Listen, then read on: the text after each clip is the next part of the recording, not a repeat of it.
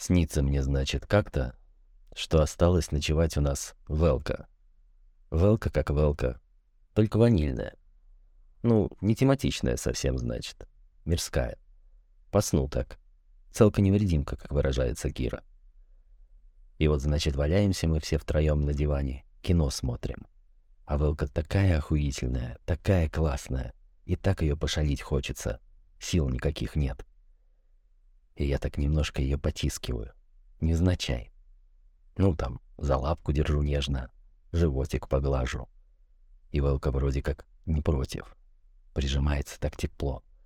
Но потискивать себя дает только до определенных пределов. Животик вот, ножку. Целка невредимочно так, по-пионерски.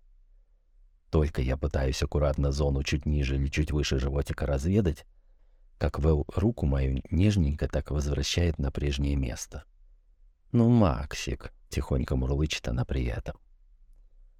Уже довольно поздно, Кира сообщает, что пойдет спать, целует меня в нос и действительно уходит. Вэлка идет в душ. Я стелю постель для нее на диване и не тороплюсь в объятия Морфея. Валяюсь, жду, в полглаза смотрю кино. Настоящее, проекционное. Никакая плазма, OLED и прочие бесовские технологии не сравнятся с ощущением от изображения, проецируемого на экран. На экране отличное старое кино. Мозг привычно отмечает режиссерские приемы, я жду Вэл и продумываю дальнейшую стратегию. Стоит ли действовать порывисто и сразу, или лучше аккуратно и тихой сапой? Вечная дилемма. Тут возвращается Вэл теплая и влажная, в одной длинной футболке. В моей футболке. Ложится рядом, прижимается ко мне и замирает. Мы смотрим кино. Была не была, решаюсь я. Наклоняюсь и целую Вэл в губы. Долгим, густым поцелуем. И Вэл мне отвечает. И сердце стучит в груди, как у мальчишки. И хуй стоит так, что, кажется, сейчас лопнет. И рука ощутимо подрагивает, когда я осторожно продвигаю ее к театру основных военных действий а сам целую, целую. Ивел не возражает, не сопротивляется и больше не возвращает мою руку в безопасные границы. Лишь шепчет тихо и горячо на ухо. Там же Кира спит. Как же мы? Ваниль, как тут объяснить? Ну и что, Кира, лишь шепчу я в ответ. И вот уже мои пальцы нащупали влажное и пульсирующее. Ивел прикусывает мне губу.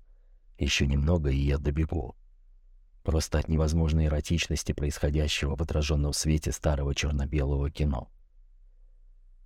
Я опускаюсь ниже, легонько касаясь губами шеи Вэл, ее остроконечной груди, ребер, затем живот, пупок, ниже и ниже. И я жадно припадаю губами, ртом, всем своим естеством к естеству ее. Я втягиваю ноздрями ее запах, я чувствую ее вкус. Ивел выгибает спину и приглушенно мычит сквозь подушку, которую она прижимает к лицу. Ведь в соседней комнате Кира. Напряжение растет, маленькое солнце разгорается внизу живота Вэл, и я чувствую его жар на своем лице. Еще немного, и взорвется сверхновая звезда. И вот уже Вэл дрожит мелкой дрожью и сотрясается в конвульсиях. Я разворачиваю ее, ставлю на четвереньки и резко вхожу. Я крепко держу ее за ягодицы и ебу, ебу, ебу яростно и сильно.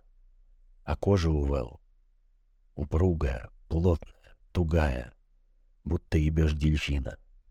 Я дельфина-еб. Тут к нам тихонько подходит Кира. Она ложится рядом.